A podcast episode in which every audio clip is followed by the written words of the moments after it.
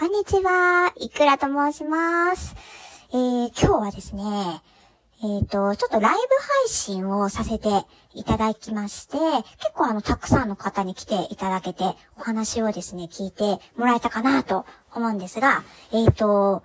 キャバクラで働いてた時代にですね、ついた、マジでやばかったお客さんランキングっていうのを、ちょっとそういった題材で話させていただきました。で、えっ、と、結構ですね、あの、聞いていただいたリスナーさんの方のコメントとかで、割とあの反響というか、あの、反応があったお客さんについて、ちょっと今日は、あの、残しておきたいなと思ったので、もう一度、ちょっと内容重複してしまうんですけど、簡単にお話しさせていただいたらなと思います。えー、まずですね、一つ目が、ちょっとこれいきなりだいぶハードなんですけど、私を呪おうとするお客さん。これめちゃめちゃ怖かったですね。えー、私のですね、ことを、もう本気で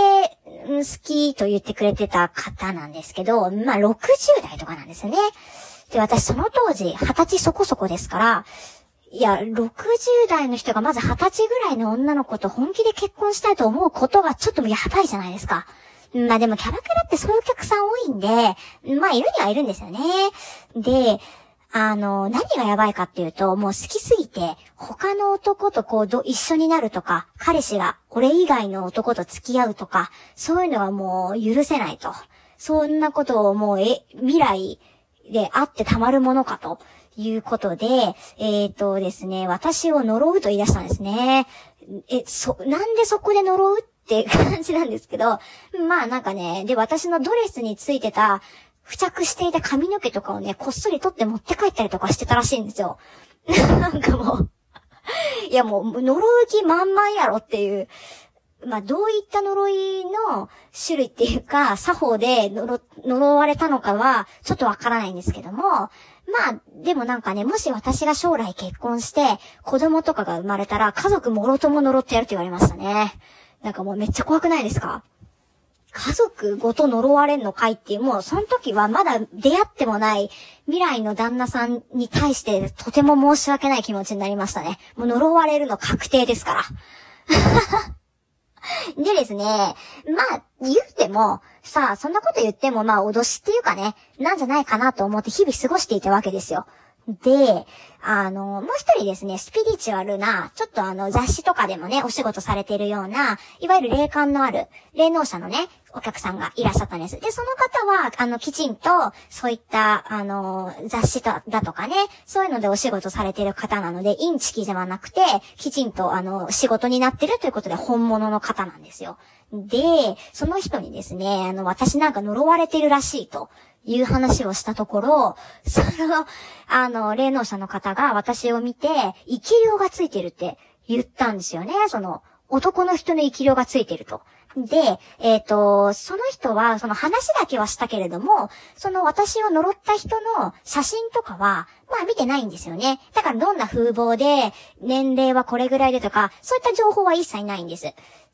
生き量がついてるというので、じゃあそのついてる生き量の特徴、あの、生き量ってオーラみたいな形で見えるというタイプの方と、はっきり人間として、あの、見えるっていう方と2種類いるらしいんですよ、どうやら。で、その方は人間の姿で生き量を目視できるっていう方だったんですよね。なので、どういった感じの風貌なのかというのをね、こと細かく聞いたんですよ、私。そしたら、年代60、50代後半から60代ぐらいの男性で、こうこうこうでとかもう全部合ってるんですよね。もう鳥肌立ちまくりました、その時は。いや、もうマジで呪われてるやんけってなって。うん、まあ怖かったですよ。で、それがですね、念が強すぎてついてきたのか、はたまた呪いが成功したのか、そこはちょっとわかんないです。さすがに。ね怖くてね、そこまでもちょっと聞かなかったけど。で、そのつい、とにかく悪いものがついてるから、あの、取った方がいいよって話になって、あの、ワンカップね、お酒をお風呂に入れて、あと、お塩。塩と、えー、酒を入れた湯船に、頭まで全部全身使って清めなさいと言われたんですよ。もう、それから一週間毎日酒風呂ですよ。もう怖すぎて。でね、また、結局、3ヶ月ぐらい経って、その、あの、霊能者のお客さんね、また来てくれたんですけど、その時見てもらったら、もう、取れてました。ついてませんでした。だ多分そう聞いたんですよね。塩と酒が。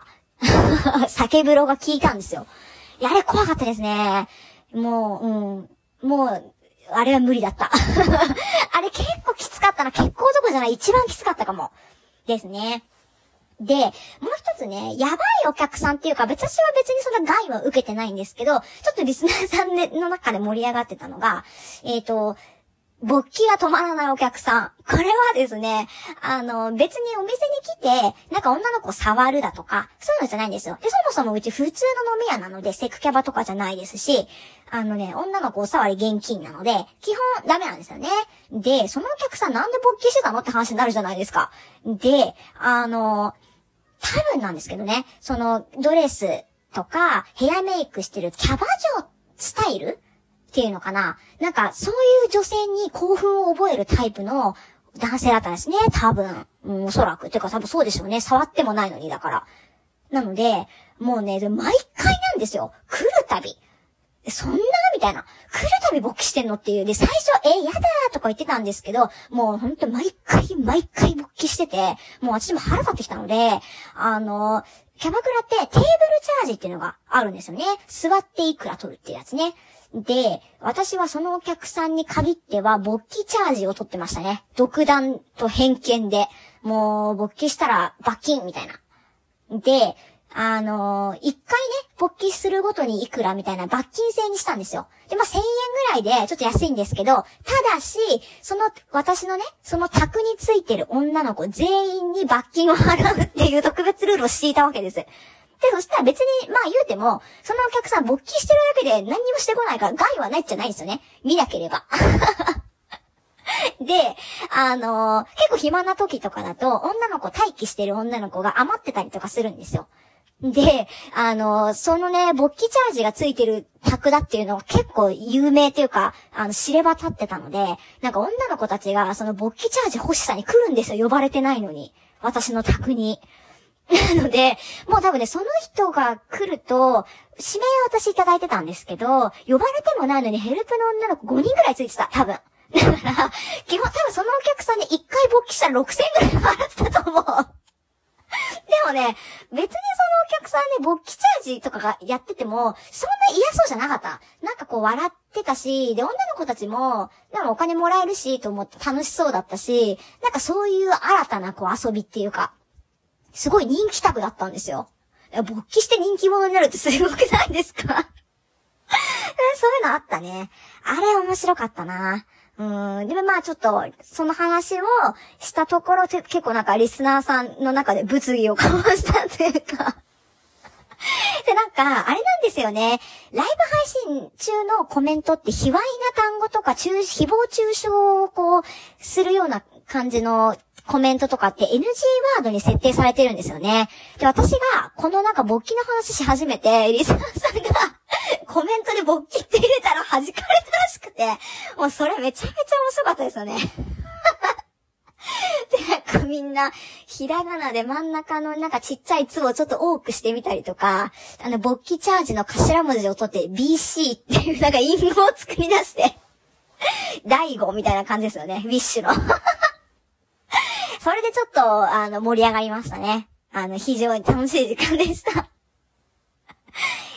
えっ、と、そうなんですよ。で、まあ、それ以外にも結構やばいお客さんいたんですけど、まあまあ、うん、印象残ってるのは、特にやばかったのは呪われそうになったやつですね。まあ、あの、繰り返しになりますけど、かなうん。そんな感じです。